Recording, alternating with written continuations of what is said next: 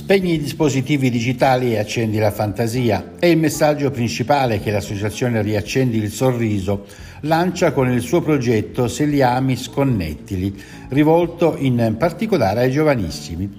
I dati raccolti dall'associazione Riaccendi il Sorriso in collaborazione con la Federazione Italiana Medici Pediatri evidenziano l'importanza di un uso accorto dei dispositivi digitali, come ci conferma appunto Valdo Flori, che è il segretario regionale della Federazione Italiana Medici Pediatri.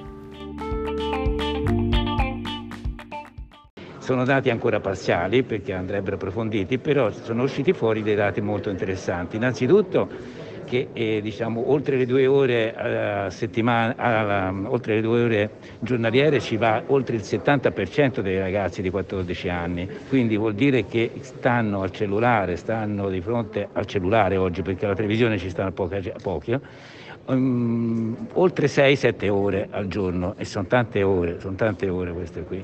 In più so, sono emersi problemi anche di, eh, diciamo così, di reazione alla, alla, alla, diciamo, non uso del cellulare cioè nel momento in cui gli veniva tolto per punizione o per altri motivi avevano, avevano, delle reazioni di rabbia forti, quindi questo è un indice proprio di una dipendenza forte del, del ragazzo dal, dal, dallo strumento cellulare.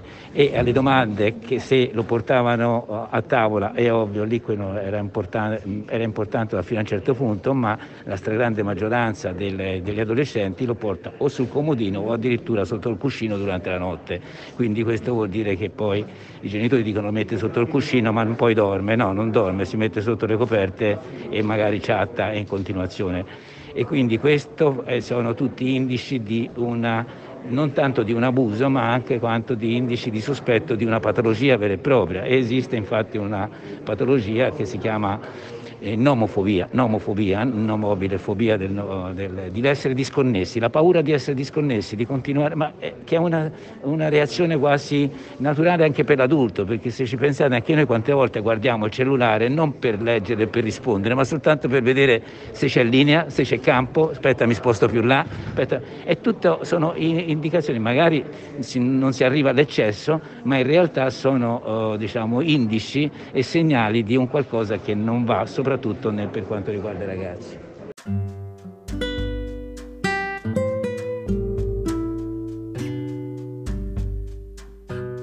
Riaccendi il sorriso ha promosso nei mesi scorsi varie iniziative proprio per cercare di sensibilizzare i genitori, gli educatori, i pediatri e anche gli esponenti del mondo dello sport, della, della cultura, insomma tutte quelle figure che rappresentano un punto di riferimento nella vita degli adolescenti. Però come sottolinea il dottor Flori, un ruolo importante tocca ai genitori.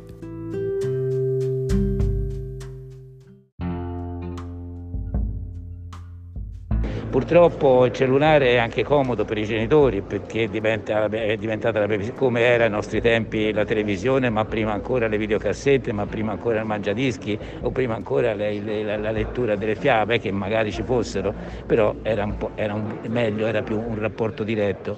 Oggi è diventato anche andare a un ristorante e vedere una famiglia con un bambino piccolo col cellulare lì davanti è quasi la normalità. Quindi eh, fare interventi precoci sui genitori per fargli capire l'importanza di un corretto uso perché poi l'abuso poi quando il ragazzo diventa grande e già cominciano i problemi, lì ci sono interventi di altro, di altro, genere, perché interventi che esulano dalla famiglia, perché il ragazzo poi dopo a quel punto non, non, non ascolta più la famiglia, ha altri diciamo, rapporti sociali e quindi qui bisogna fare intervenire la scuola e altre istituzioni che possono far capire non solo l'importanza e la gravità dei problemi personali per il bambino, per il ragazzo, ma anche le, eh, diciamo i pericoli che il, l'uso non corretto del, del, del, cellulare comporta. L'abbiamo tutti i giorni sulla stampa anche, no? La, il video girato a scuola, il video girato alla fidanzatina e poi inviato a tutti.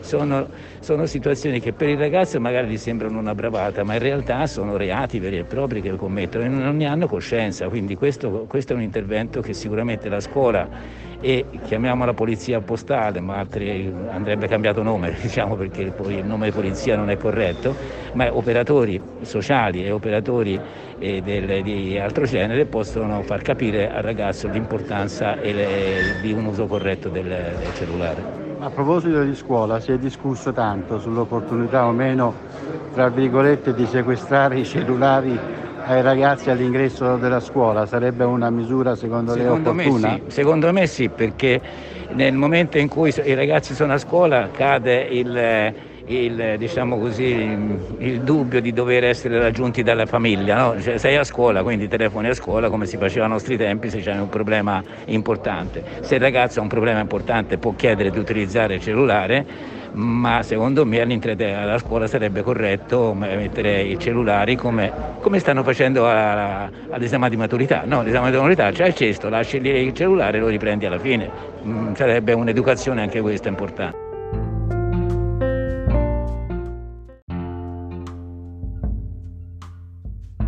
Il progetto pilota Seliami Sconnettili è sostenuto dalla Regione Toscana e non a caso il progetto è stato presentato nella Sala Pegaso di Palazzo Strozzi Sagrati in Piazza Duomo a Firenze, sede della Presidenza regionale.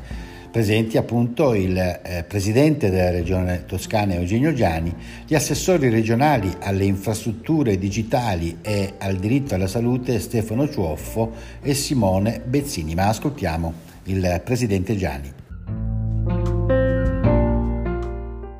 Eh, due anni di pandemia hanno acuito processi e fenomeni che vedevamo già prima.